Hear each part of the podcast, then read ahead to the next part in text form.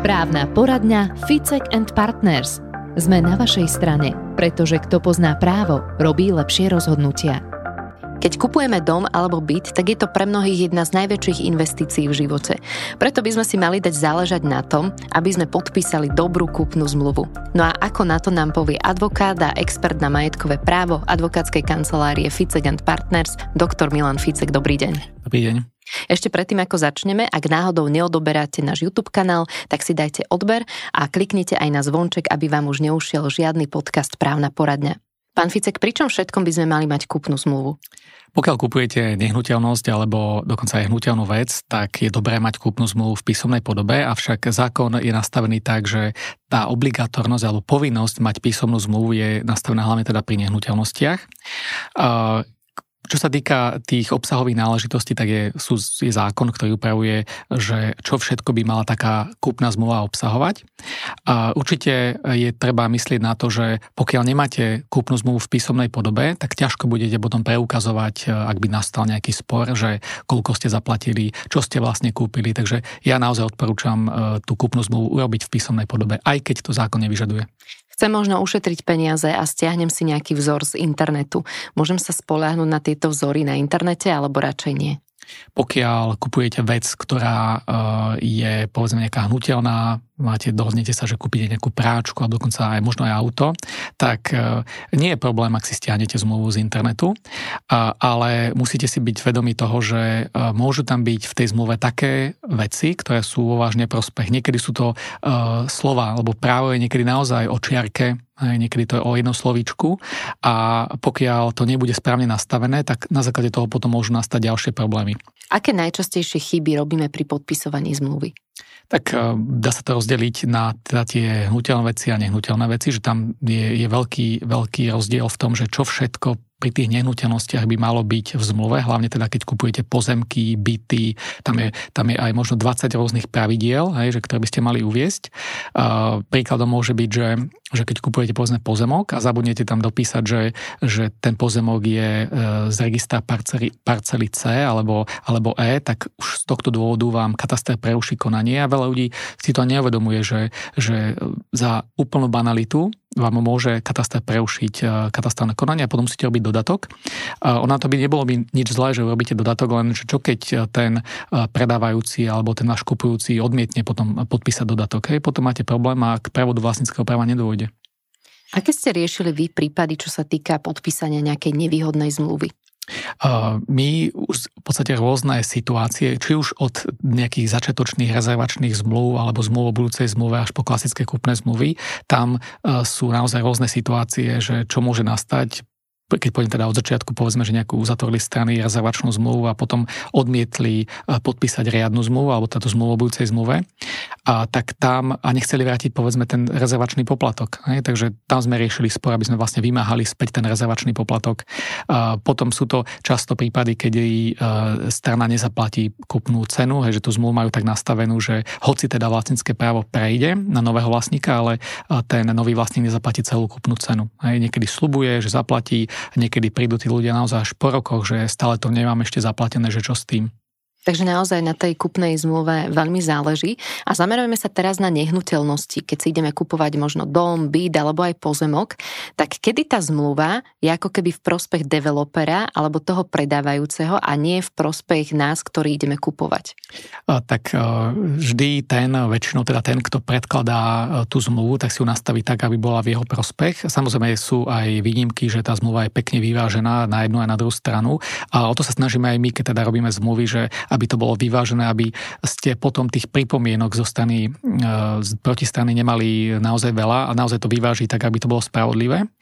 A častokrát e, developeri, hlavne teda tí menší, tie zmluvy majú tak nastavené, že sú až, až drakonické rôzne, rôzne pokuty, rôzne uh, nevýhodné situácie a potom, keď vy, vy chcete do tej zmluvy zakomponovať niečo, čo by chránilo aj toho kupujúceho, lebo tak, tak potom je to komplikované, lebo oni odmietajú akúkoľvek tá často, hej, a hlavne teda tí menší developeri, nehovorím o tých veľkých, tí veľkí, teda s nimi sa, s nimi je to, tie, zmluvy pri tých veľkých developerov sú naozaj pekne nastavené, ale tí menší, oni odmietajú akékoľvek uh, zmeny do tej zmluvy, ktoré by boli vlastne v prospech toho kupujúceho a vždy by som sa pozrel na to, že od koho kupujete nehnuteľnosť. Hlavne teda, keď to je nejaký malý developer, ktorý založil tú SROčku alebo tú obchodnú spoločnosť čisto iba na to, aby ju zrušil potom, ako predá poslednú nehnuteľnosť, tak to by som bol veľmi obozretný, pretože potom nemáte od koho uplatňovať svoje práva. Ja si pamätám aj počas koronakrízy e, boli viaceré medializované prípady, kedy e, zvlášť takíto menší developeri vlastne navyšovali ceny a vlastne vyhrážali sa e, tým kupujúcim, že teda ak to nezaplatia, tak prídu o tú nehnuteľnosť. Áno, to sa stávalo, hlavne teda, keď e, nastali tie zmeny ohľadom e, cien e, tých, toho, toho, toho, toho materiálu, ktorý sa používal na stavbu toho bytového domu, oni zistili jednoducho, že im to nevychádza a chceli navyšovať tie sumy. A často tí ľudia alebo tí, tí developeri zabúdali na nejaké, nejaké doložky, či už inflačnú doložku alebo nejakú materiálovú doložku, ktorá by stanovovala výšku ceny tej nehnuteľnosti, alebo teda povedzme nejaký mechanizmus zvýšenia ceny a potom nezákonnými, alebo by som povedal možno, možno až takými nekalými spôsobmi sa snažili presvedčiť e, toho kupujúceho, aby navýšil tú sumu. Aby ten akceptoval e, vyššiu sumu, lebo nemusí akceptovať vyššiu sumu. Pokiaľ nemáte nastavený mechanizmus zvyšovania ceny a cena už bola dohodnutá, povedzme zmluve o budúcej zmluve, tak e, ten, ten kupujúci nie je povinný zaplatiť zvýšenú sumu. No ale je tam potom problém v tom, že, že čo ak, teda keď nezaplatíte tú zvýšenú sumu, tak ten predávajúci vám to nepredá tú nehnuteľnosť. Dostane sa do patovej situácie a môžete podať žalobu na, to, na, ten, na, ten, na ten subjekt, na toho predávajúceho, lenže také dokonanie trvá niekoľko rokov. Aj, povedzme, potom, keby došlo do nejakého odvolacieho konania, prípadne možno do dovolacieho konania, tak je to naozaj veľmi dlhá doba a tí ľudia sa nechcú súdiť, aj, ani to nie je, nie je to ani vhodné a naozaj po nejakom období zase nastane nejaká zmena Takže uh, potom uh, vy sa musíte rozhodnúť, buď to doplatíte, tú sumu, alebo jednoducho budete sa s ním súdiť, s tým, tým, tým uh, developerom. A môže sa ešte prípadne stať, že by som odstúpil od tej zmluvy, pretože keď už takéto uh, konanie je zo strany developera, tak si potom možno dvakrát rozmyslím, že uh, či ten byt chcem alebo nie. Zase na druhej strane je ten tlak, že tých bytov je stále na Slovensku nedostatok. No, on to je, viete, že keď uzatvoríte výhodnú zmluvu ako kupujúci, tak vy nechcete odstúpiť od tej zmluvy. Oni, de- pravda, tí developeri by aj chceli, aby ste odstúpili od zmluvy a tak vás nejakým spôsobom tlačia do toho odstúpenia, aby to mohli potom hneď predať niekomu o 10% drahšie, lebo oni majú tých, tých ďalších kupujúcich, ktorí by mali záujem. A hlavne, keď sú to projekty, ktoré sú nastavené na niekoľko rokov, že, že nie je to, že e, z mesiaca na mesiac alebo pár, pár mesiacov, ale naozaj to trvá veľmi dlhé obdobie a vy tú zmluvu zatvoríte úplne na začiatku. Ten projekt sa stavia povedzme dva roky a a potom tie ceny nehnuteľností sa výradne zvýšia, ako sa to stalo teda v tom, tom roku 2022, že tie ceny stúpli e, o desiatky percent, tak ten developer, on chce na tom získať samozrejme viac. On, vás chce, alebo núti tých, tých uh, kupujúcich, um, aby jednoducho odstúpili od zmluvy. Že to, nie je, to je právo na odstúpenie, že to nie je povinnosť. Ne? No ale a núti, núti vás takým spôsobom, že, že odmieta sa mi uzatvoriť zmluvu. A ja tak nejako, nejako že naťahuje to stále. A, a potom vy sa musíte rozhodnúť, že, že čo ďalej, že či, či to budete žalovať, alebo či, či pôjdete do, do toho, že naozaj mu zaplatíte viac, ako uh, bolo pôvodne dohodnuté. Keď kupujeme nejakú nehnuteľnosť od jednotlivca, ak sa to ešte teda tak robí a nie od realitnej kancelárie, tak na čo si dať pozor? Pokiaľ nikto nezastupuje toho, toho predávajúceho, čo sa, čo sa deje, z času na čas niekto si predáva sám svoju nehnuteľnosť a sám si pripraví zmluvu alebo poveria nejakú advokátsku kanceláriu, aby uzatvorila zmluvu, tak určite je vhodné nechať si tú zmluvu pozrieť e, odborníkom, aby ste mali istotu, že je, ste naozaj chránení.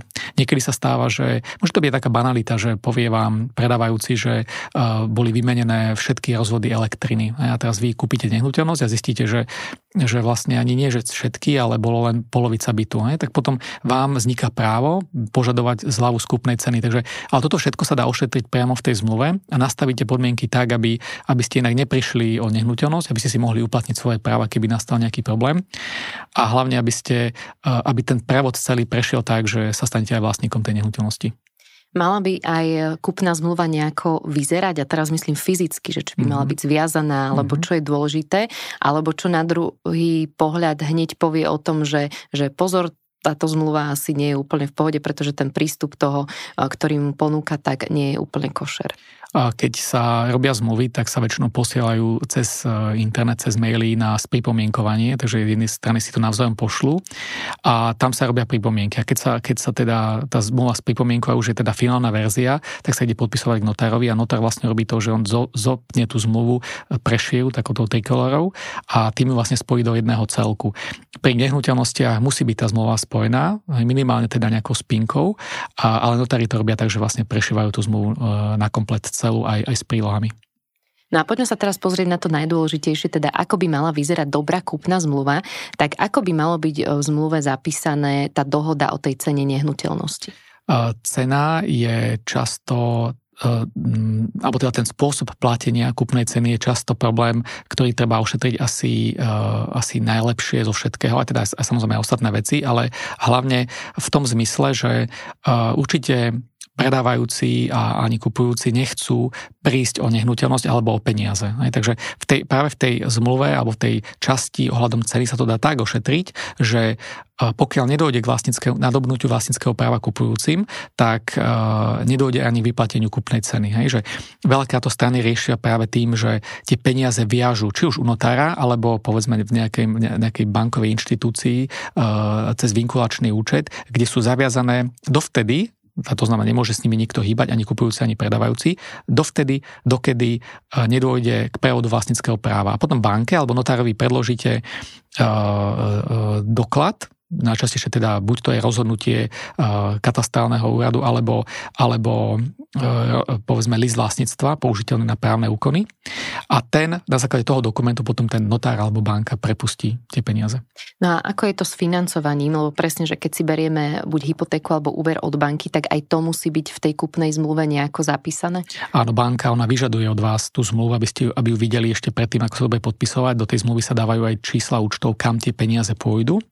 A banky často vyžadujú to, že e, aby všetky e, časti kúpnej ceny boli zaplatené ešte predtým, ako, ako banka poskytuje peniaze. To znamená, keď máte rozdelenú kupnú cenu povedzme na tri časti, je nejaký rezervačný poplatok, potom máte nejakú prvú časť kupnej ceny, povedzme 20% alebo 10% a potom máte uh, ďalšiu časť kupnej ceny, kde je nastavená teda tá časť, uh, ktorá ide z hypotekárneho úveru, tak banka musí byť posledná. Takže keď si nastavujete zmluvu, tak vždy treba myslieť na to, že banka musí byť posledná. Oni sa práve chcú chrániť proti tomu, že, že nedôjde k zaplateniu kupnej ceny, uh, povedzme niektoré z tých častí a, a, a potom kupujúci alebo predávajúci odstupy od zmluvy a peniaze už boli vyplatené. Takže na to si banky dávajú veľký pozor je predmet zmluvy veľmi dôležitý, aby bol správne zapísaný. Však vy už ste aj spomínali, že naozaj niekedy z takého laického pohľadu, že banalita nie je tam napísaná a vlastne kúpna zmluva môže byť možno až neplatná. Mm-hmm.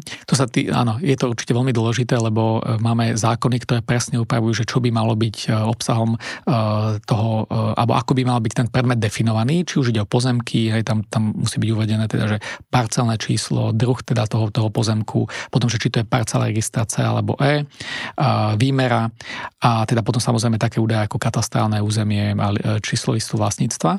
A potom sú špeciálne veci ako sú byty, tam je teda ten zákon o vlastníctve bytov a nebytových priestorov a ten upravuje ďalších 15 e, vecí, ktoré musí tá zmluva mať a pokiaľ ich neobsahuje, niekedy to môže byť fakt, že veľmi malý, malá drobnosť, že zabudnete, zabudnete uviesť, že sa prevádza aj príslušenstvo k bytovému domu a tým pádom zase vám katastre preruší uh, uh, tú, tento vkladové konanie, aby ste urobili dodatok k tej kúpnej zmluve. A keď nám stavia dom alebo byť developer, tak čo všetko by malo byť e, v tej kupnej zmluve ohľadom kolaudácie? Mm-hmm. Väčšinou tí developeri, e, keď, uzatvára, keď sa uzatvára nejaká zmluva, tak to je väčšinou zmluva buď o dielo, alebo nejaká zmluva o budúcej zmluve. A vy e, ako kupujúci si tam môžete nastaviť spôsob toho financovania, samozrejme po dohode s developerom, že ako budú tie peniaze postupne prepušťané. Ideálne je, keď to je nastavené na nejaké etapy. Hej. Keď nemáte to nastavené tak, že hneď 90 alebo 100% dáte pri podpise zmluvy a potom čakáte, kým sa to skoladuje povedzme aj rok. Hej, lebo to je potom veľmi riskantné z toho pohľadu, že čo keď nedôjde k tej koladácii. Developer má uh, peniaze a vlastne vy nemáte ani byt ani peniaze. Takže je voľné to nastaviť tak, že sa to rozdelí a ideálne najväčšia časť pôjde práve po tej kolaudácii alebo potom zápise, možno ešte, ešte lepšie, že po zápise vás ako nadobudateľa toho bytu do listu vlastníctva. Už o malú chvíľu sa pozrieme, za akých podmienok by sme nemali podpisovať kúpnu zmluvu a povieme si niečo aj o tom, čo by mala obsahovať časť o reklamácii. Zostaňte s nami. Máte nejaký právny problém? Povedzte nám, čo vás trápi a my vám poradíme. Kliknite na www.ficek.sk a napíšte nám o vašom prípade cez našu online poradňu Ficek and Partners. Sme na vašej strane, pretože kto pozná právo, robí lepšie rozhodnutia. Pán Ficek, je potrebné podpisovať aj zmluvu o budúcej zmluve a prečo je to možno dôležité? Tak zmluvné strany podpisujú väčšinou zmluvu o budúcej zmluve vtedy, keď ten uh, predmet prevodu ešte neexistuje, to je pri tých developerských projektoch. Ale čo sa ja stretávam často, realitky tiež vám dajú na podpis jednak rezervačnú zmluvu, potom zmluvu o budúcej zmluve a potom riadnu kúpnu zmluvu. Tá zmluva o budúcej zmluve nie je, že za každý okolnosti úplne že nevyhnutná, hlavne pri tých existujúcich predmetoch prevodu, hlavne teda keď byt už existuje, postavený, je zapísaný na liste vlastníctva, vy ju nemusíte uzatvárať tú zmluvu o budúcej zmluve. Vždy by som sa určite pýtal, že aký je dôvod uzatvárania tej zmluvy o budúcej zmluve, že prečo neprejdete hneď k kúpnej zmluve. A čo je dobrý dôvod? No hlavne teda, keď ten predmet neexistuje, že stavia, kupujete nejakú novostavbu a ona sa bude len stavať v budúcnosti, alebo už je rozostávaná, povedzme v nejakom štádiu rozostávanosti, ale ešte nie je zapísaná na liste vlastníca, tak vtedy uzatvárate uh, zmluvu o budúcej zmluve. A čo by mala obsahovať všetko? Zmluva budúcej zmluve by mala obsahovať podobné podmienky ako, alebo teda v podstate rovnaké podmienky ako je riadna kupná zmluva, aby sa nestalo to, že vy si e, pri absencii nejakej podstatnej náležitosti zmluvy e, spôsobíte to, že tá zmluva bude neplatná. E, ja vždy radšej teda to riešim tak, že pokiaľ je možné uzatvoriť kúpnu zmluvu, tak radšej poďme do kúpnej zmluvy ako, ako do zmluvy o budúcej zmluve. I sú tam možnosti, že pokiaľ by, povedzme, e, kupujúci nechcel uzatvoriť e, po podpise e, zmluvy o budúcej zmluve riadnu zmluvu, tak je možné sa s ním súdiť a je možné nahradiť jeho ten, ten prejav vôle, ale tiež je to súdne konanie, ktoré vyžaduje čas a samozrejme peniaze. A čo hovoríte na rezervačnú zmluvu, ktorú väčšinou realitné kancelárie chcú uzatvárať, aby tomu danému uchádzačovi o byt vlastne rezervovali ten daný byt alebo nehnuteľnosť? Ja k tým rezervačným zmluvám mám taký postoj, že uh, to je skôr ako keby uh, nejaká ochrana tých realitiek, lebo tam sa vlastne stanovuje väčšinou ten rezervačný poplatok, ktorý tvorí častokrát, nie úplne, ale častokrát tvorí práve tú odmenu tej, tej realitky. A, a ak je správne uzatvorená rezervačná zmluva, tak mala by tam byť uh, strana jednak teda toho predávajúceho, kupujúceho a potom aj tej realitnej kancelárie. Často ja vidím uh, rezervačné zmluvy uzatvárané čisto iba s uh, realitkami, hej, že máte realitku a potom uh, tak, na základe takéto rezervačnej zmluvy vy sa nemôžete domáhať v budúcnosti uh, toho, aby vám predávajúci predal tú nehnuteľnosť. Takže pre vás tá rezervačná zmluva ako kupujúceho nemá význam. A keď ideme podpisovať kúpnu zmluvu, musíme byť fyzicky prítomní, alebo to môžeme urobiť aj na diálku? Uh, zákon nevyžaduje, aby ste boli osobne prítomní pri tom úkone podpisovania uh, obidvaja, takže je možné, aby to jedna strana podpísala, uh, teda hlavne predávajúci u samozrejme, a potom poslal tú zmluvu poštou alebo kuriérom alebo, nejakým, alebo osobne doniesol a ten kupujúci ju podpíše uh, dokonca môžu ju podpísať aj doma. Už pri kupujúcom nie je povinnosť overovať podpis, takže táto osoba potom podpíše tú zmluvu dodatočne a dá sa to na kataster. A keď kupujeme byt alebo dom, tak ako si vieme v tej zmluve ošetriť to odovzdávanie toho bytu domu, aby s tým neboli nejaké problémy?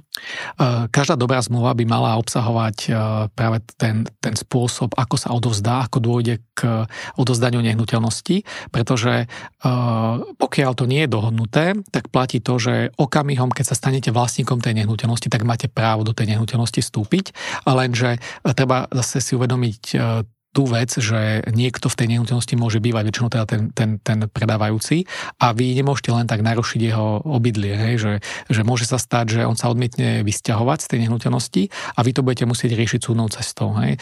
Je to zase konanie, ktoré je spojené s nejakými nákladmi a, časom.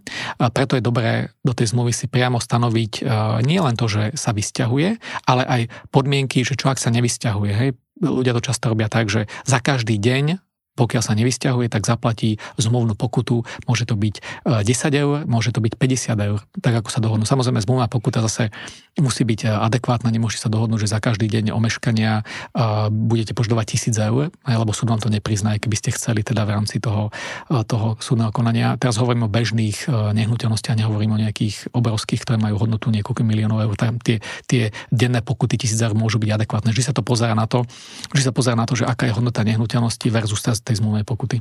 A čo ak sa to odovzdávanie domu bytu oneskorí z nejakých takých príčin, ako napríklad bola korona kríza, hej, že nebol dostatok stavebného materiálu, potom išiel, dajme tomu, až o 100% často hore. A ako sa to dá zakotviť do zmluvy? A už myslím si, že po týchto skúsenostiach asi sa už bude na to aj myslieť pri tých zmluvách. Developeri na to myslia, my keď pripomienkujeme takéto zmluvy o nadobudnení nehnuteľností, tak v tých podmienkách je často to nastavené tak, že to odozdanie je teda nastavené na nejaký dátum, ale môže byť predložené o nejaké nepredvydateľné okolnosti. A tam e, vždy si treba dať pozor, že, že ako to je nastavené, lebo niekedy tie nastavenia sú tak tak široké, že to vlastne môže byť čokoľvek. Môže to byť to, že, že dodávateľ toho developera nepríde na stavbu, aj, čo vlastne nie je ani vaša vina ako kupujúceho a o toto sa vám predlží e, celkovo odozdanie tej nehnuteľnosti. Preto je vždy dobré, ak máte v tej zmluve e, konkrétny e, finálny dátum, dokedy ste ochotní čakať ešte, lebo niekto nie je ochotný čakať 5 rokov na to, aby nadobudol nejakú nehnuteľnosť, tak uh, a tento finálny dátum bude uh, nastavený tak, že bez ohľadu na to, čo sa stane, bez ohľadu na to, akékoľvek okolnosti nastanú, či bude, či bude kríza, či bude, či bude um, nejaká, nejaká, nejaký iný problém, tak do toho okamihu vám to musí odozdať tú nehnuteľnosť. Ak, to ne, ak ju neodozda, tak budete mať právo na odstúpenie od zmluvy. A práve tam je to, že vy sa môžete rozhodnúť, že, že nemám tú nehnuteľnosť, aké mám ďalšie práva. Keď to nemáte ošetrené, tak je problém, lebo budete musieť čakať. Ak to máte ošetrené, tak potom môžete ísť práve podľa tej zmluvy a tam napríklad odstúpiť od zmluvy. Hej? Nebudete čakať a budete požadovať vrátiť peniaze. A keď uh, opäť spomeniem koronakrízu, keď uh, sa zvyšovali teda ceny stavebného materiálu, tak môže developer dodatočne vlastne zvýšiť cenu nehnuteľnosti? A pokiaľ bola stanovená tá suma fixne na konkrétnu výšku, tak developer si nemôže dovoliť zvýšiť tú sumu svojvoľne. Musí to robiť jedine so súhlasom toho kupujúceho. A uh, pokiaľ by tam mal ale nejakú doložku, hej, dohodnutú povedzme nejakú inflačnú doložku, alebo teda tú doložku, čo sa týka materiálov, cien materiálov, tak vtedy by mohol aj jednostranne zvýšiť. Nie je to v podstate ani také, že jednostranné zvýšenie, lebo to je zvýšenie na základe e, vzájomnej dohody, ale musí tam byť uvedený mechanizmus a ten musí byť tak prehľadný, aby ste jasne vedeli povedať, že, že či to zvýšenie je adekvátne alebo nie. Aké prípady ste najčastejšie riešili počas koronakrízy, čo sa týka kúpnych zmluv? Uh, jednak teda sú to prípady, kedy tí developeri chceli zvýšiť kupné ceny, to bolo dosť časté. Odmietali potom uzatvárať e, riadne zmluvy na nadobudnutie a nutili takto tých e, kupujúcich, aby buď zvýšili sumu, alebo, alebo jednoducho, aby odstúpili od zmluvy, pretože našli lepších kupujúcich a naozaj tá suma keď predávate nehnuteľnosť eh, v hodnote 300 tisíc a niekto vám ponúkne o 15% viac, tak tá suma sa je pomerne vysoká a tomu developerovi sa to samozrejme oplatí. Keď máte zmluvnú pokutu 5000 eur, tak sa tomu developerovi sa oplatí zaplatiť tú zmluvnú pokutu 5000 eur, ale a, a predať to niekomu o 45 tisíc eur drahšie. Hej. Takže toto boli časté prípady eh, odmietania podpisovania zmluv a potom eh, často sa stávalo to, že my sme vlastne pripomienkovali alebo teda pozerali už uzatvorené kúpne zmluvy, že aké sú možnosti, že čo by sa s tým dalo robiť, aby jednoducho došlo k tomu, že to developera donútia eh, podpísať nejakú tú zmluvu. A kedy sa môže kupná zmluva ešte zmeniť a teraz v prospech kupujúceho, že ktorá zmena sa oplatí zapracovať do tej kupnej zmluvy a akým spôsobom sa to robí? A ten proces uzatvárania zmluvy je taký, že tie strany si to vlastne posielajú tú zmluvu e, e, jeden druhému a pripomienkujú si a tam v tom procese toho, toho dohadovania vy si môžete dať aj tie svoje podmienky, ktoré sú vo váš prospech ako kupujúceho. E, stretávame sa aj s tým, že developeri niektorí úplne odmietajú tú zmluvu e, doplniť o také ustanovenia, ktoré chránia toho, toho kupujúceho. Ako taký častý príklad by som uviedol, že že uh, kupujete nehnuteľnosť nejaké SROčky, aj, ktorá je teda naozaj že založená za tým účelom, aby, aby predala uh, nehnuteľnosť a potom bude zrušená a chcete nejakú zábezpeku, že čo keď sa stane to, že vy poskytnete tomu tej SROčke nejakej malej uh, peniaze a pôjde do konkurzu, hej, alebo pôjde, uh, jednoducho zanikne, alebo prevedú to, povedzme, často sa stáva, že to prevádzajú na tých bielých koní osoby, ktoré, ktoré vlastne uh, sú tam len fiktívne nastrčené.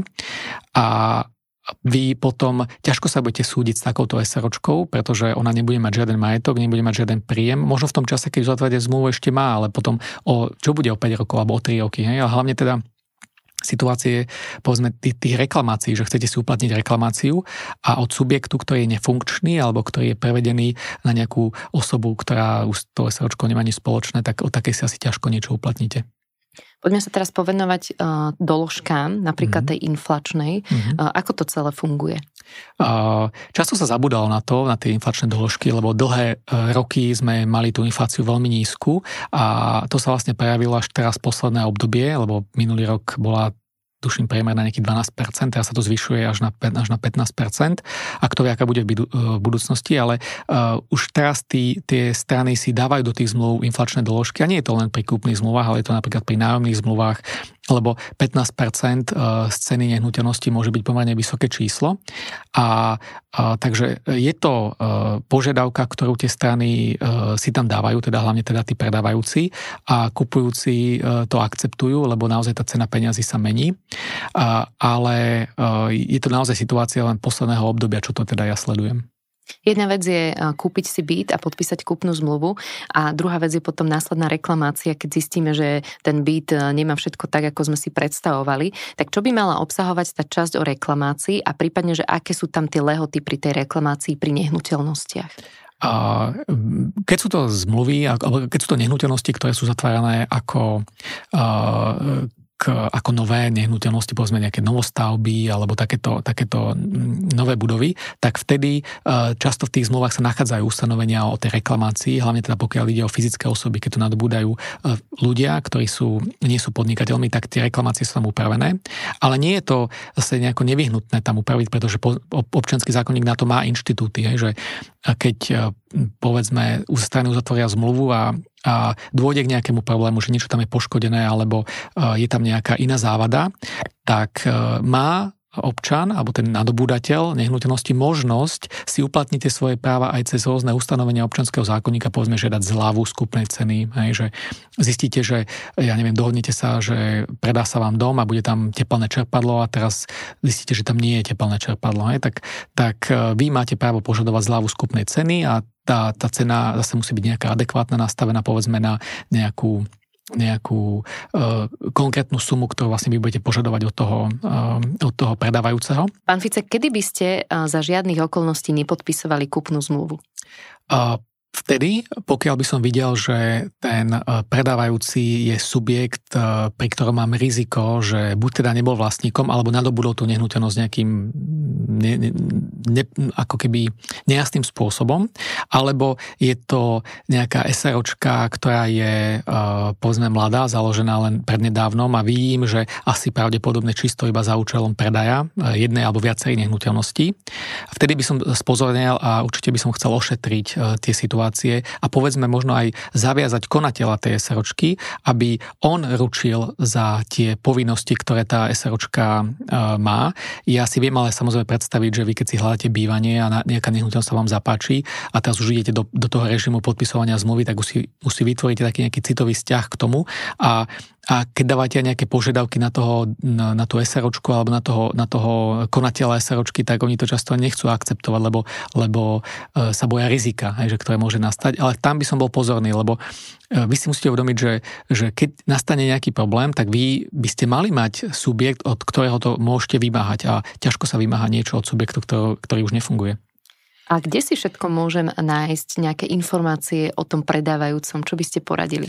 Určite uh, treba si pozrieť povedzme stránku Finstat, kde uvidíte vy uh, tie, tú jeho históriu toho TSR, uvidíte tam dokonca teda, môžete si stiahnuť aj účtovné závierky, tie sú, tie sú prístupné.